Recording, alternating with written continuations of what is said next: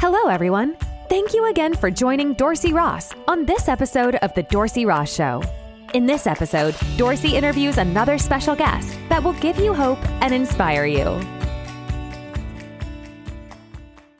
Hello, everyone. Thank you again for joining me on another episode of the Dorsey Ross podcast. Today we have with us Jake Doberenz, who is a certified polymath who identifies as a writer, teacher, minister, and creative thinker who lives in Oklahoma City, Oklahoma. Jake founded Theophany Media, a Christian entertainment and education company exploring the intersection of Christ and creativity. He has two degrees from Oklahoma Christian University, a Master of Theological Studies, and a in Bible with a minor in Communication Studies. You will find him dabbling in poetry, short stories, books, screenplays, stage plays, academic essays, and devotionals. He likes it all. On top of this, he serves as a minister in his local church and directs a dorm at his alma mater. So, Jake, thank you for coming on the show today. I'm glad to be on. Thanks so much, Dorsey. Yeah, definitely. It sounds like you got a lot, a lot of, on your plate and a lot going on in your life. Uh, a little bit. I, I, I keep busy. You know, don't want to be bored. Right. So, what's your, you know, what's your hobby like? What do you, you know, what do you, what's the best thing that you like to do? I'm really a writer. I love writing stories. Sometimes, you know, I don't have the creative juices flowing, but when I when I get in that space, uh, I just love creating stories. But I also like consuming stories. So through books, but you know, TV and movies are just some of the the easiest ways to just consume and take in stories. So I'm Right. a storyteller, story lover. That's really my hobby. Nice. That's cool. So, you founded the company Theophany Media. Mhm. What exactly does that Theophany Media do? Yeah, Theophany Media was kind of created as my as an organization to sort of do all the things that I wanted to do. So so I, I created it to really just be a place where we have discussions of faith and art, uh, but also some place that we can produce art in a various forms that honors God and glorifies God. So one of our kind of flagship things is the Creatively Christian podcast, where um, not me, but some other hosts interview different Christian creatives who are just creating cool things for the glory of God. So we just want to really inspire other creators, and then we want to help people have good Christian art to engage with and consume. So, yeah, we got our hands in a lot of different things. That's awesome. Why do you think it's important to have conversations about faith and art? Yeah, so I, I think what's important that we we where we talk about this because if we don't have the conversation, sometimes the art we create can well there's different spectrums right there's the the really cheesy christian art where if we don't really talk about how should this inform sometimes we default to the well we just need to make sure that jesus is in every sentence and everybody like converts by the end of the movie. It's just like really um strongly christian art. Then the other end of the spectrum is like uh you know a christian comes into their art but none of their faith shows up at all into that. So I think it's important to have the conversations so we avoid kind of our automatic tendency to go to the extremes so that we can create something that's good art, good storytelling, but also reflects our values as Christians. So I think that's why it's really important. If we don't talk about it, uh, it probably won't be as good as it can be. So by talking about it, by having those conversations, we can put some really, really cool stuff out into the world. Yeah, absolutely. I know, you know, that I've seen some, you know, mo- Christian movies, and I'm like, man, why did they ever make this? You know, and then I saw some Yeah. other things, you know, like the movie I Can Only Imagine. You know, for me, that was a great movie. Yeah. The movie with the Jeremy Camp story, you know, that Mhm. was, you know, pretty decent movie. You know, there's a lot of people talking about. I don't know if you've seen it, and you can, you know, tell me what you think about it. But you know, a lot of people are talking about, you know, the chosen about Jesus' disciples. Mm-hmm. Have you seen that, and what do you think about that? I I haven't seen it. I feel like I'm left out because a lot of the Christian artists that I, you know, in conversation with, point to that as some really good Christian art. But I haven't seen it yet. It's it's on my to do list. I'll get to it soon. But yeah, I know I'm missing out. So I have seen some clips and stuff, and it does seem really good. And some interview with with Dallas Jenkins, the director. So yeah, I can. It, it looks pretty good to me, honestly. Right. I haven't seen it either, so you're not you're not alone in Oh. that boat where you know you're not the only one that hasn't seen it. Okay, good, good. You recently wrote the book "Who We Are: Seven Christian Identities to Shape Your Life." What inspired you to write your book, and tell us a little bit more about that book? Yeah. Um I wrote the I wrote this book actually originally it was a college class.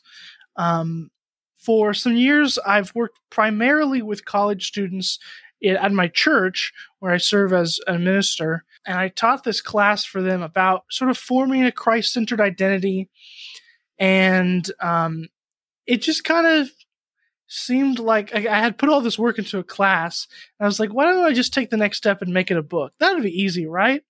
Well, it was a lot harder than I thought. It wasn't actually so easy to just turn that into a book. But um, I got a publisher interested, and so I turned it into a book. Um, but a lot of my research, you know, in grad school and in ministry has been a lot about forming an identity in Christ, spiritual formation. So a lot of those interests kind of converge in this book. Gotcha. What does that look like to you? What is your Christian identity, and what makes our, our identity specific, specifically Christian? It's honestly one of the hardest questions, and I mean, I could probably write a whole book just on like trying to narrow down this definition, um, because in the in the book, I present just sort of a general definition and kind of get into some specific applications. But at the end of the day, I think Christian identity is when our our being, our life is directed towards Christ, directed towards God. So, you know, what makes up a human being? There's a lot of stuff, but in general, you have like our mind, our you know, our our body, the things we do, our feelings, those kind of things. If those are are pointing and in service of God, we have Christian identity. The, I, I like to think of that kind of pointing or that orientation as sort of Christian identity because we're not ever going to be perfect. We're not ever going to be exactly like Jesus 100%. But if we're kind of like on that journey, if we're sort of pointed in that direction, uh, I think that's really what we're supposed to be striving for. We can't reach perfection, but hopefully we can get pretty good. Right. Yeah. We'll, unfortunately, we'll never, you know, reach perfection on this earth, but, you know, we will at some point when we, you know, when we get to heaven, you know, we'll see him face to face, you know, especially when it's, you know, our bodies are, you know, always at war, you know, with our spirit and our soul and with sin and everything. It's, it's hard to become perfect in this, in this lifetime. Very much. Yeah. You talk about seven Christian identities in that book. Tell us a little bit more about what those identities are or what they look like. Yeah, so what I did, what I did in the book is it's divided into seven to seven kind of aspects of identity. Um, there's probably more like there's so, there's a lot of different ways to reflect Christ, um, I suppose, but I I kind of choose seven, seven identities, um, seven sort of ways to live this out, and um, I chose those seven by first thinking of what are the common identities? What are the things we usually put our identity in? So some of those that I look at are like success we commonly put our identity in success, or also it could be family. Um, you know, if if our family's you know cool or something famous, we make that a part of our identity, or even the opposite. If our family's bad, we get caught up in that. Um, or happiness is another one. Like so, what I started with is looking at what are the things we commonly put our identity in, but we shouldn't, and then what are the replacements. So, just to go over a few of them, uh, for the family one, instead of putting our identity in our earthly family, we need to put our identity in the family of God. So whether our earthly family is good or bad, what ultimately matters is the people of God, our fellow believers that we have. That's where our identity should be. That's what we should be focusing on. Not that, you know, we should ignore our families or something, you know. There is a commandment to honor father and mother, like that's still in there uh, although Jesus Jesus does say some harsh things against family, though. I'll, I'll say that. However, at the end of the day, what's what's more important? Oh, it's the family of God. And so one of the first ones I deal with is sin and grace. Uh, there are some Christians that they overemphasize how sinful and terrible they are, and to some extent that's okay. Um, we do need to recognize that we're not perfect and that we do sin, but I remind people that our true identity is in grace. We are sinful, but God has given us grace. So it kind of erases that to some extent. Um, and, and so that's sort of the, that's some of the things I go throughout throughout the book. There's a lot more, but that's just kind of the sneak peek, I suppose. What what's one of the ones that you think that you most struggle with when it comes to your Christian identity?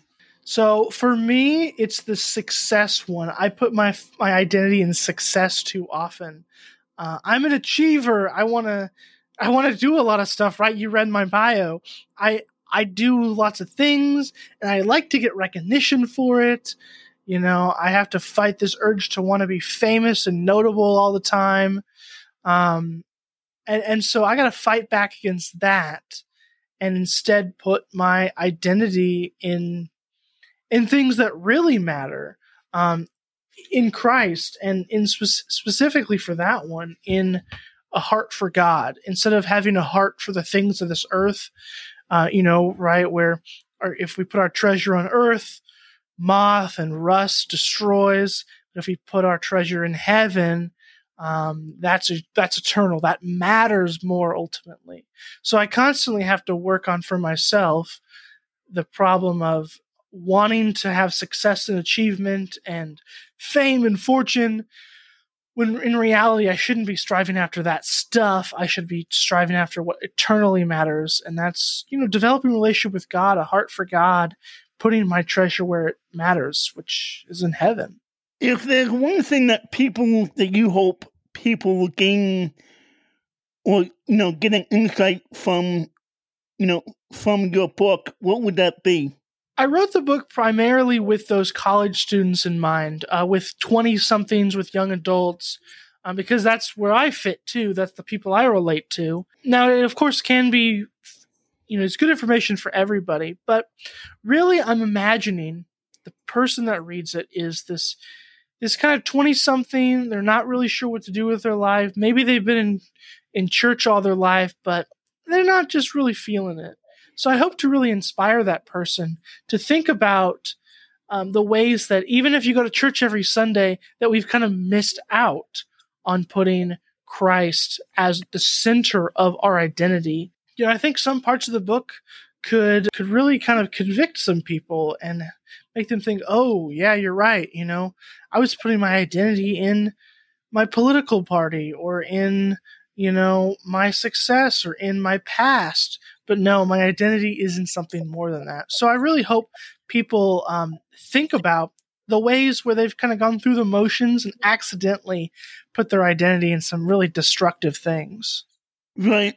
What do you see for the young people, you know, that either in church or not even in church, but what do you see and what is your hope for the future of the church, especially when it comes to the young people of today?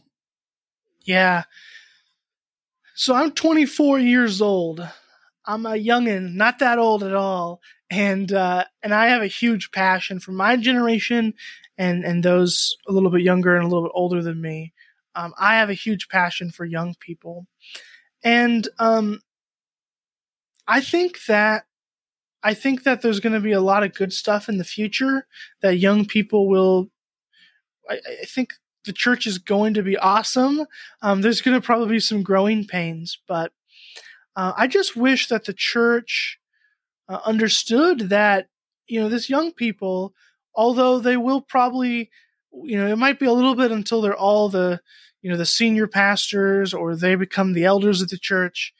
Um, they are the church of the present. Young people have gifts right now, um, and we need to respect that and empower them to lead and to act and to serve right now. Um, and instead of just saying, okay, you know, get back to me when you're in your 40s and you have a couple kids, then you can be contributing to the church. You know, no, we need to recognize people's young people's gifts right now. So right. that's that's kind of my hope, and and I hope that the church kind of gets better at that. Yeah, yeah, I definitely agree with that. And obviously, you're young, but is there another desire, another drive that want makes you want to speak to the young people of your age? Yeah, I just you know, of, of course, I'm I'm one of them. That's definitely a main one, like you mentioned. Um, I just I just think there could be a lot of good. Um, you know, every new generation comes with new problems, of course, but they also come with new solutions, um, new ways of thinking, and and so sometimes we got to parse out. Okay, what what are you believing that's maybe not great, and then what are you believing that is great? You know, we got to parse that out. Got to figure that out. Um, but I just I'm excited and and I I want to fight for this generation, to help this generation, um, because I think the church is going to be stronger when all of the parts of the body are working together. So, you know, if uh, if the eyeball isn't talking to the brain, you know, we got a problem. And so I just want the whole body to work together to the best of our ability. And young people are a part of that. And so I just want to see them involved. Right. For those of us who are a little bit older. I'm, you know, 44, and you know, there are some older people that may may not listen to this and whatnot. But what would you say to the older generations that may have maybe a myth about the younger generation and say, you know, they may say things that, that are not really true about the younger people. What would you say to them?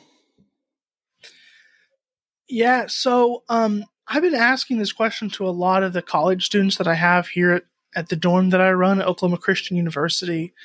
And um, I think some of the themes that stick out young people are are very they're sensitive to issues.